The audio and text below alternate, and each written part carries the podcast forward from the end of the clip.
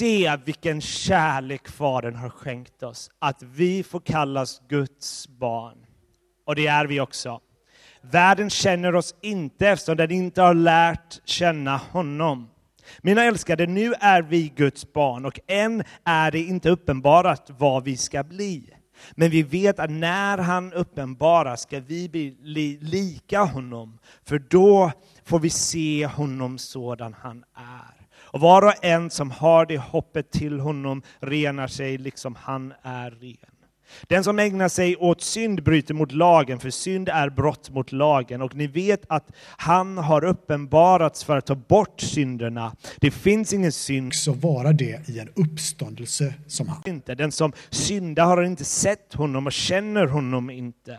Kära barn, låt ingen förvilla er. Den som gör det, rätt, Eh, det rätta är rättfärdig, liksom han är rättfärdig. Var därför inte förvånade syskon om världen hatar er. Vi vet att vi har gått från döden till livet eftersom vi älskar vår tros syskon.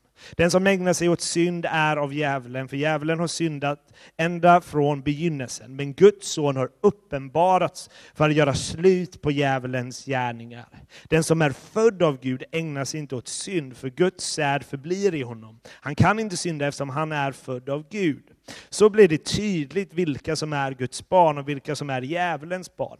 Den som inte gör det rätta är inte av Gud, och inte heller den som eh, inte älskar sin broder. Detta är det budskap som ni har hört från början, att vi ska älska varandra. Vi ska inte vara som Kain som var av den onde och mördade sin bror. Och varför mördade han honom? För att Kains gärningar var onda, men hans brors rättfärdiga. Syskon, var inte förvånade om världen hatar er. Vi vet att vi har gått över från döden till livet. Vi kommer samla ihop en Eftersom vi älskar bröderna att ingen mördare har evigt liv i sig. Genom att han gav sitt liv för oss har vi lärt känna kärleken. Så är också vi skyldiga att ge våra liv för våra bröder.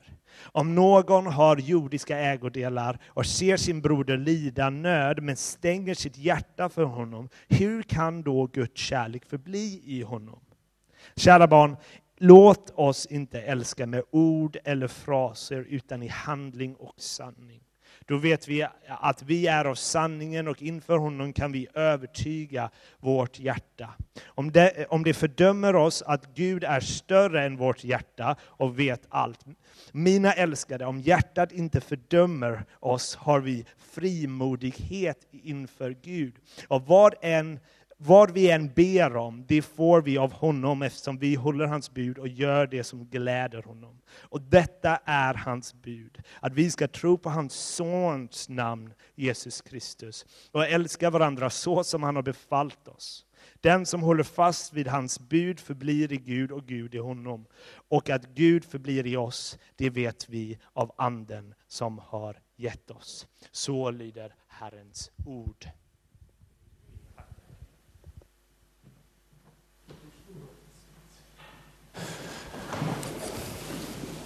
Tack Gud att du eh, öppnar upp ordet för oss så att vi förstår. Öppna våra hjärtan. När våra hjärtan är hårda och inte ens kanske vill förstå så ber vi dig eh, att du skulle få med din ande öppna upp det som ska öppnas. I Jesu namn. Amen. Vi är ju inne i en serie som ni har förstått som heter Vem tror du att du är? Och då kanske du ställer frågan Vem, vem tror du att jag är? Eller du undrar vem, vem är jag? Som står här. Du kanske kommer första gången. Sådär. Så ska jag bara säga något om det. Jag, jag heter Pierre och är en av ledarna i kyrkan här. Och, eh, eh jag är utbildad pastor och har jobbat så i kyrkan många år. Eh, och en av mina favoritämnen eh, faktiskt är, är detta ämnet med barnaskap. Eh, det är, precis som Joel sa, det är i centrum av evangeliet. Det är något som blir oss givet av Gud, ett återupprättande. Och det är det jag ska prata lite om idag. Så vilken är vår grundläggande identitet som kristna? Har egentligen evangeliet då gjort något med oss i vårt förhållande till Gud? Det är de frågorna vi kommer röra oss lite kring idag. Som vi läste precis det där jättelånga stycket så kommer jag inte använda hela det stycket idag till undervisningen här, men jag kommer börja med en, eh, en text där från första Johannes som vi precis läste. Och eh, då står det så här, jag upprepar det här. Se vilken kärlek Fadern har skänkt oss, att vi får kallas Guds barn. Och det är vi också. Världen känner oss inte eftersom den inte har lärt känna honom, mina älskade. Nu är vi Guds barn. Och än är det inte uppenbarat vad vi ska bli, men vi vet att när han uppenbaras så ska vi bli lika honom, för då får vi se honom sådan han är. Jag vet inte om du har sett eh, C.S. Lewis, han har gjort en, eh, en serie, Narnia, det var ju några år sedan nu. Hur många har sett den här Narnia-serien? Ja, det är bra, då vet ni, då, då har ni hyfsat koll på vad jag pratar om.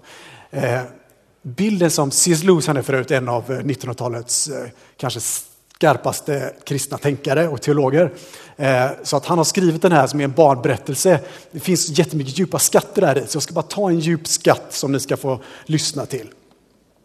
Grundläggande i hela den här berättelsen om Narnia är ju att det finns eh, ett gäng, eh, fyra barn, som lever i England på 40-talet tror jag det är. Och när de då upptäcker genom ett skåp så går de in och så märker de när de kommer in det så är det en annan värld och i den här världen så är de inte längre fyra vanliga barn utan i den här världen så är de kungar och drottningar till eller prinsar och prinsessor till Aslan som är då helt enkelt eh, en, en, eh, en bild på Gud i här, den här världen. Och det här, när, man, när, man, när man ser den här berättelsen så kan man först, eller när man ja, lyssnar eller har, sett den, så kan det första som, som händer när man, när man drabb, kan man bli drabbad av den här otroliga skillnaden mellan, okej, okay, i den här världen är det sådana, i den här världen är det sådana. Och precis så eh, är evangeliet. Vi har blivit, eh, inom oss har vi kungablod. Vi är så lika Gud, vi är skapade till hans avbild, vi är så lika honom så att vi kan till och med kallas hans egna barn. Så det som verkar här, att vi ser ingen skillnad på oss när vi går ut på gatan, den som är Guds barn och inte. Eh, alla människor, tror vi enligt evangeliet, har kungablod i sig. Och detta kungablod kan bara Gud visa på att vi har. Så därför så är, kan man tänka sig att det är ingen skillnad på mig och någon annan. Nej, det är ingen skillnad på dig och någon annan. Alla har kungablod i sig, men det som är skillnaden är att du vet om att du har det. Och när du har fått det uppenbarat för dig att du är en kung och en, en drottning för Gud, en prins och prinsessa, så kommer allt bli annorlunda. I texten här så ser vi att vi kan inte heller förvänta oss något typ av erkännande från världen där ute som inte tror. För om man inte erkänner honom som skapare, som kung eller som mästare så kan vi inte heller förvänta oss att vi skulle bli emottagna på, på det sättet. Så vilka är vi då? Är vi verkligen Guds barn? Ja, det är evangeliets budskap. Och vad betyder det? Att vi är lika vår pappa. Vi som jag sa skapade till hans avbild. Och när vi är lika honom så blir vi under livet mer och mer som honom. Vi älskar utan baktankar. Vi är inte egoistiska, vi är inte småaktiga. Våra liv är så att säga riktade mot honom. Mot hans hopp och allt det som han ger. När vi en dag får se honom ansikte mot ansikte, antingen efter att vi lämnar den här jorden eller om vi möter honom innan, så kommer vi bli lika honom fullt ut, säger texten. Vilket hopp, vilken framtid, vilken idé som Gud ger oss. Vilken design som han låter oss få vara en del av. I Johannes 1 och 12 står det så här. Men åt alla som tog emot honom, alltså Gud, gav han rätten att bli Guds barn, åt den som tror på hans namn. Galaterbrevet 3, 2 och 4 och 6 står det så här. Alla är ni Guds barn genom tron på Jesus Kristus.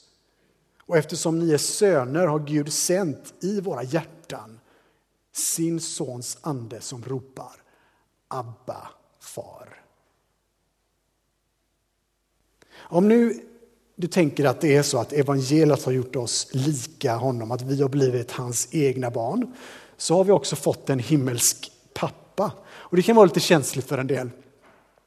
Eh, du kanske har en dålig pappa, du kanske eller har haft en dålig pappa som inte finns längre, eh, som inte har behandlat dig så som en pappa ska vara. Och så nu säger liksom Bibeln att, ja, men det här är att, att, att Gud är en maskulin entitet som du behöver liksom ta till dig och du kanske har svårt för det. Eh, jag skulle säga så här att Gud beskrivs som fader av en anledning, men, men om vi applicerar det här begreppet direkt på liksom, våra idéer om manligt och kvinnligt så tror jag inte att det räcker riktigt.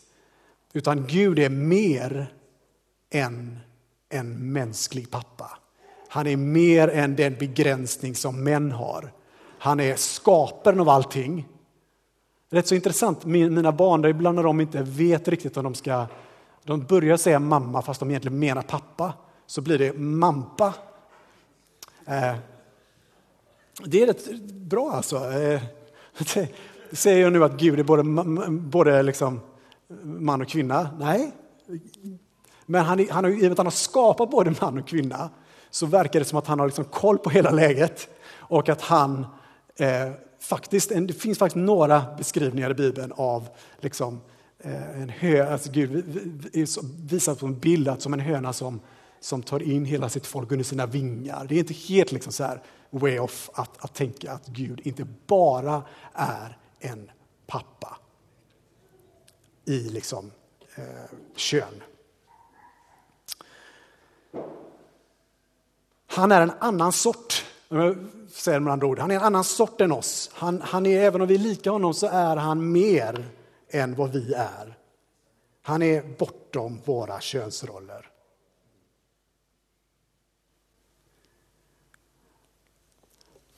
Du kanske har som sagt dåliga erfarenheter av din egen pappa, men en mänsklig pappa är en sak. Den himmelske fadern är utan brister. Han, han är en famn som ständigt omfamnar sina barn. Han är den som vi kan luta oss mot, som inte sviker. Han är den som älskar trots att vi inte älskar tillbaka. Han är den som ger utan motkrav. I Johannes 11 så står det så här. Finns det någon far bland er som ger sin son en orm när han ber om en fisk eller en skorpion när han ber om ett ägg? Om nu ni som är onda, är onda hjärtan, förstår att ge goda gåvor till era barn, hur mycket mer ska då inte er far i himlen ge den helige ande åt dem som ber honom? Alltså ge allt som vi behöver. Gud, Fadern, är den perfekte föräldern. Hur menar du då, tänker du? Vad menar du den perfekte föräldern? Du har säkert läst eh, berättelsen om den förlorade sonen. Jag tycker det är bättre förlorade sönerna. Jag ska läsa den, och ni kan få hänga med här. Och vi har ju ofta läst den här berättelsen utifrån om vi ska se hur en syndare omvänder sig. Eller någon som inte tror äntligen kommer till tro och att det är okej. Okay, liksom. det är verkligen en, en stor poäng i berättelsen. Det som vi ska gå in lite på, som du kan bara få höra lite extra på. Hur behandlar fadern den förlorade sonen eller de förlorade sönerna? Vi läser. Vidare sa Jesus, en man hade två söner. Den yngre av dem sa till sin far, far ge mig den del av förmögenheten som ska bli min. Då delade han sin egendom mellan dem. Några dagar senare packade den yngre sonen ihop allt sitt och reste långt bort till ett främmande land. Där levde han hämningslöst och slösade bort hela sin förmögenhet. När han hade gjort slut på allt drabbades det landet av en svår svält och han började lida nöd. Gick han bort och tog tjänst hos landets medborgare som skickade ut honom på sina ägor för att vakta svin. Han hade gärna velat äta sig mätt på fröskidorna som svinen åt, men ingen gav honom någonting. Då kom han till besinning och sa hur många arbetare hos min far har inte mat i överflöd och här svälter jag ihjäl. Jag vill stå upp och gå hem till min far och säga till honom, far, jag har syndat mot himlen och inför dig. Jag är inte längre värd att kallas din son. Låt mig i alla fall få bli som en av dina arbetare. Och han stod upp och gick till sin far. medan han ännu var långt borta fick hans far se honom, förbarmade sig över honom. Fadern skyndade fram, omfamnade honom och kysste honom. Sonen sa till honom, far, jag har syndat mot himlen och inför dig. Jag är inte längre värd att kallas din son. Men fadern sa till sina tjänare, skynda er, ta fram den finaste dräkten och klä honom. Sätt en ring på hans finger och skor på hans fötter och hämta gödkalven och slakta den. För vi ska äta och fira, för min son var död men har fått liv igen, han var förlorad men återfunnen och festen började. Men hans äldre son var ute på fälten och han kom nog närmare sig gården fick han höra musik och dans. Han kallade då till sig tjänarna och frågade vad kunde det här betyda? Tjänarna svarade, din bror har kommit hem och din far har slaktat eh, gödkalven eftersom han har kommit välhållen tillbaka. Då blev han arg och ville inte gå in. Hans far kom ut och försökte övertala honom, men han svarade sin far. Här har jag slavat för dig alla dessa år och aldrig fått, eh, gått emot ditt ord och mig har du inte ens gett en killing så jag kunde fira med mina vänner. Men han, den där, kommer hem. Din son som festat upp din förmögenhet tillsammans med horor, då har du slaktat gödkalven för honom. Då sa faren till honom, mitt barn, du är alltid hos mig och allt mitt är ditt. Men nu måste vi fira och glädja oss, för din bror var död men har fått liv igen. Han var förlorad men är återfunnen. Kan du se hur Fadern, Jesus berättar den här berättelsen för att visa oss hur mycket han älskar att få komma nära sina barn igen. Oavsett om man är en av de barnen som har sprungit iväg, som har förnekat Gud och sagt att jag skiter i dig, jag bryr mig inte om vad du säger. Allting som blir bara pannkaka av allting till slut i den här storyn. Och han kommer sen tillbaks och då så när fadern uppenbarligen ser ut över fälten och tittar efter sin son så skyndar han fram. Och det är intressant att texten säger så här. Det är inte så här, vänta nu, först får du erkänna dina synder, sen så ska jag ta emot dig. Utan fadern skyndar fram innan sonen har ens hunnit be om förlåtelse. Vilken kärleksfull Gud som springer fram till sin förlorade son för att den skulle kunna få allting innan den har bett om förlåtelse. Sen ber han om förlåtelse och det blir fantastiskt, han blir återupprättad. Och så är liksom den delen slut. Det blir en, en jättefin story. Och då stannar vi ofta där och tänker inte så mycket mer på den här storyn. Och tänker, ah, så var det en annan son där, jag vet inte riktigt vad han gjorde. Men han var där någonstans och, och, och han var inte så glad. Men det är intressant hur han också, fadern, går till, ut till sin son. På samma sätt som han möter den förlorade sonen så är den andra sonen också förlorad. Han går ut till honom. Han möter hans bitterhet.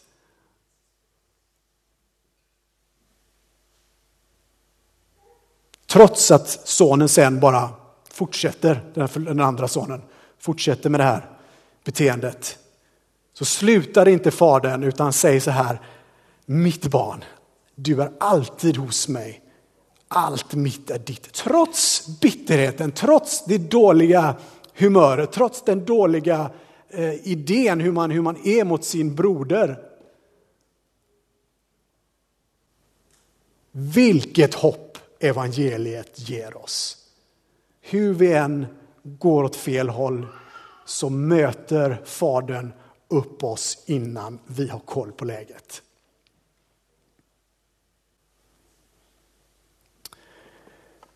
Gud ger oss i barnaskapet vår identitet tillbaka. Från början så hade vi redan den här identiteten färdigt i vårt DNA när vi levde ihop med Gud i Edens lustgård innan fallet hände som vi läser om i Första Mosebok. När vi såg och levde med Gud själv så var vi hans barn, han var vår pappa. Han gick omkring i lustgården, vi var där. Vi, hade, vi tänkte inte så här, vad ska jag göra med mitt liv? Liksom, vad ska jag utbilda mig till? Utan det räckte att vi eh, hängde med honom. Och så var det designat att vi skulle förbli barn, oskyldiga, skulle inte ens kunna förstå skillnaden mellan ont och gott, utan allting var meningen att vi skulle leva som barn. Barn helt och hållet, helt och hållet i vetskap om att vi är oskyldiga, vi är rena, vi har ingenting, vi kan inte ens göra något dåligt. Vilken värld som Gud skapade till sina barn. Helt utan synd, helt utan hjärtesorg, helt utan sjukdom. Allt var helt. Och vi vilade i hans omsorg. Jag vet mina barn, jag får återkomma till dem här, de frågar inte sig där hemma, och jag tänker att i ett hyfsat sunt hem så, så gör de inte det. Är jag verkligen din dotter? Är jag verkligen älskad av dig? På så sätt älskar Gud oss. Vi behöver inte längre fråga oss, är jag verkligen din dotter, din son? Mina barn de vet att de är älskade. Vet att även om vi har massa brister som föräldrar så är vi för dem. Vi skulle göra vad som helst. Vi skulle slänga oss framför en kula. Vi skulle kasta oss framför, rädda dem. För vad som helst hade vi gjort givetvis. Ni som är föräldrar känner igen det här. Man hade gjort vad som helst för att göra så att sina barn är okej. Okay. Eh, en arm, ett ben, det spelar ingen roll. Liksom, vad det än är för någonting. På samma sätt så kastar sig Gud framför sina barn på korset. Han tar den kulan som var avsedd för mig. Han tar den och kastar sig framför när inte jag var värdig.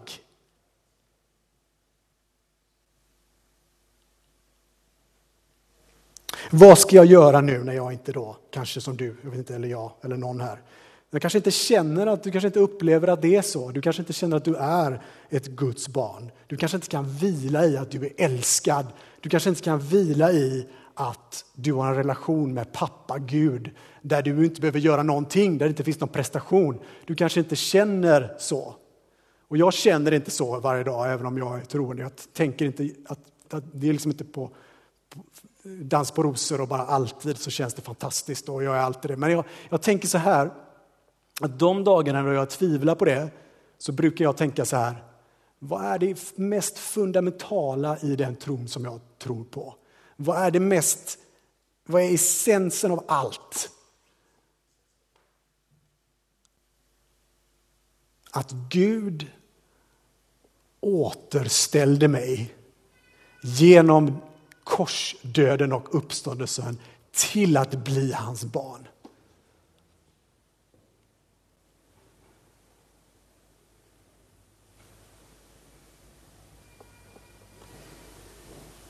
Låt mig bara berätta lite om vad det är för inbjudan som Gud ger oss. Vad är det för utsträckt hand som han ger oss?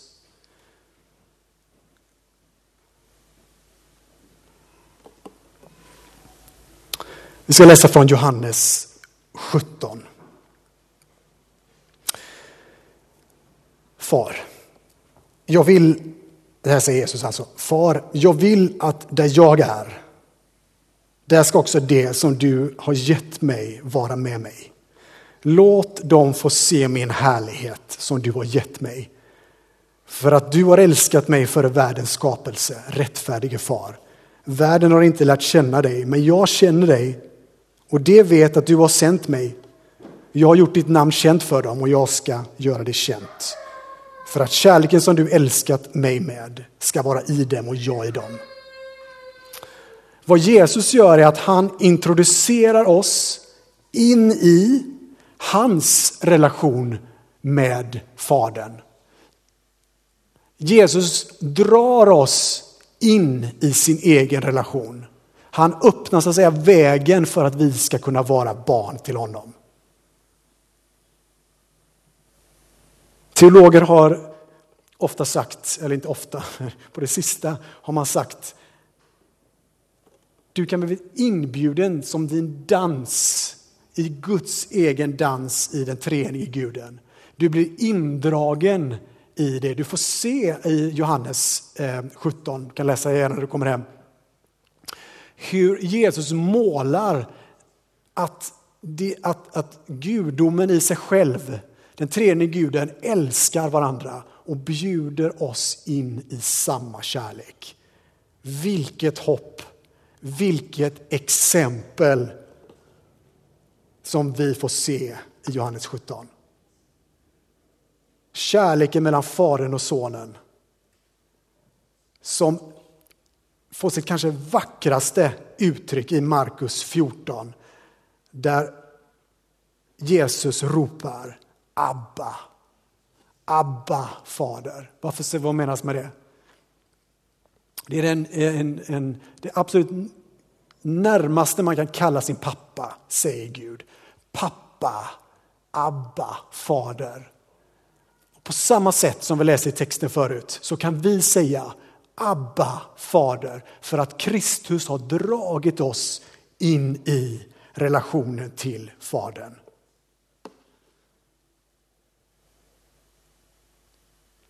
Om vi nu är överens om att Jesus inte bara, lyssna nu, att Jesus inte bara var på jorden eh, för att leva ett moraliskt och osjälviskt liv som vi skulle kunna se som ett föredöme. Om det är någonting mer än det, vad var då hans egentliga syfte?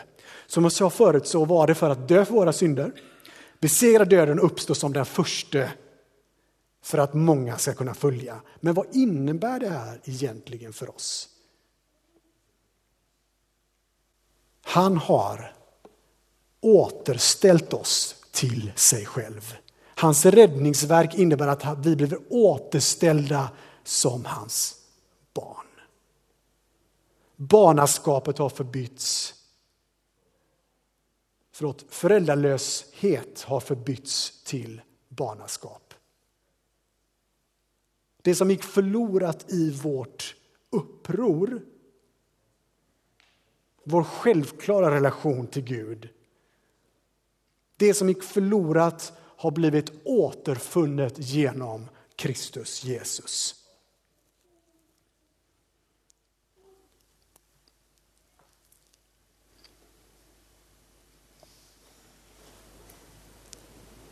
Vi läser i första Johannes 3, som vi läste förut, i slutet.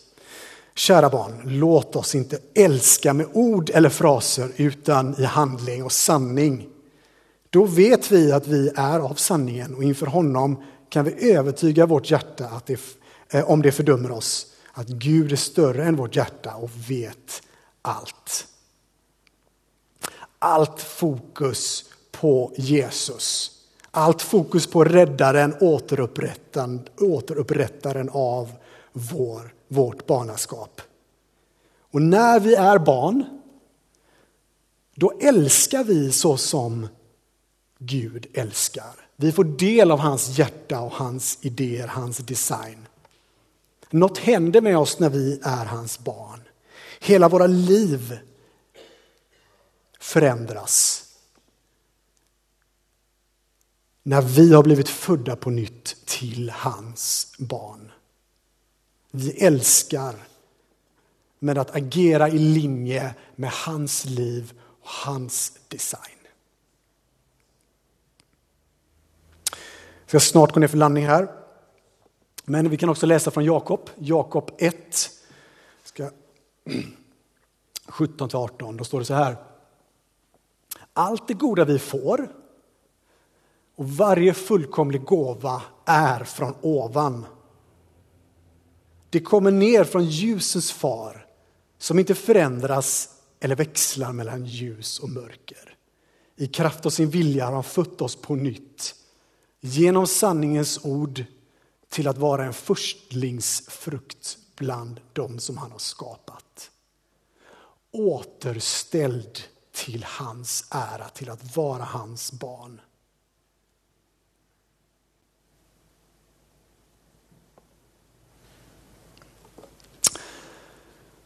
Jag hoppas att du kan ta emot den glädjen som det är att Gud har återställt oss som hans barn. Och har du inte ännu smakat på vilan som det är att leva i hans barnaskap så vill jag gärna be för dig.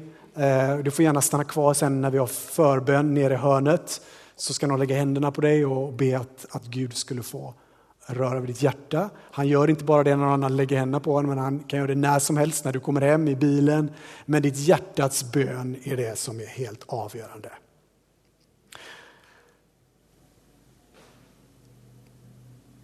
Jag ska sluta med att läsa ett eh, engelskt citat som inte kommer upp på skärmen, så ni får lyssna. Eh, det är en bön från, eh, som utgår från psalm 73. Och det är en skriven bön som jag tagit från, eh, från internet på från the Gospel Coalition. Jag ska sluta med att läsa den här, så du får gärna blunda om du vill och vara med i den här bönen så ska jag också be för dig efter det här.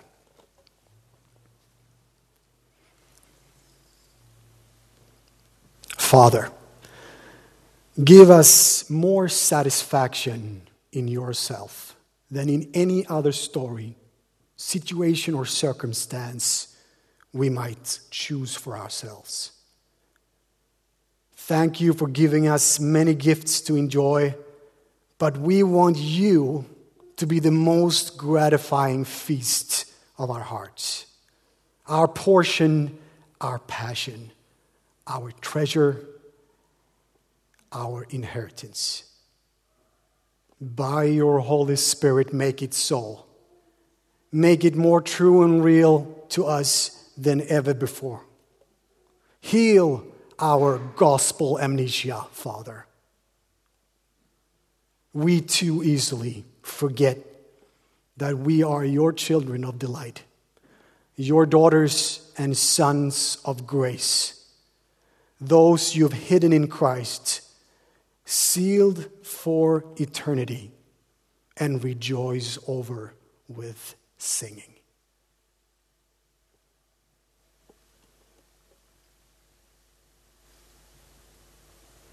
Tack Kristus att du skulle få röra våra hjärtan. Att du skulle få hjälpa oss att öppna våra inre hjärtan, våra inre innersta människa till att förstå att ditt evangelium är mer än vad vi någonsin kan förstå. Att vi skulle få upp ögonen för att vi är dina barn. Oavsett om vi är fem år eller 75 så är vi dina barn vi är perfekta i dina ögon. Tackar dig för att vi får den kunskapen till våra hjärtan. Att det inte får bara bli i hjärnan utan det får komma ner till oss. Och att vi sen får älska våra medmänniskor på samma sätt som du älskar. I Jesu namn. Amen.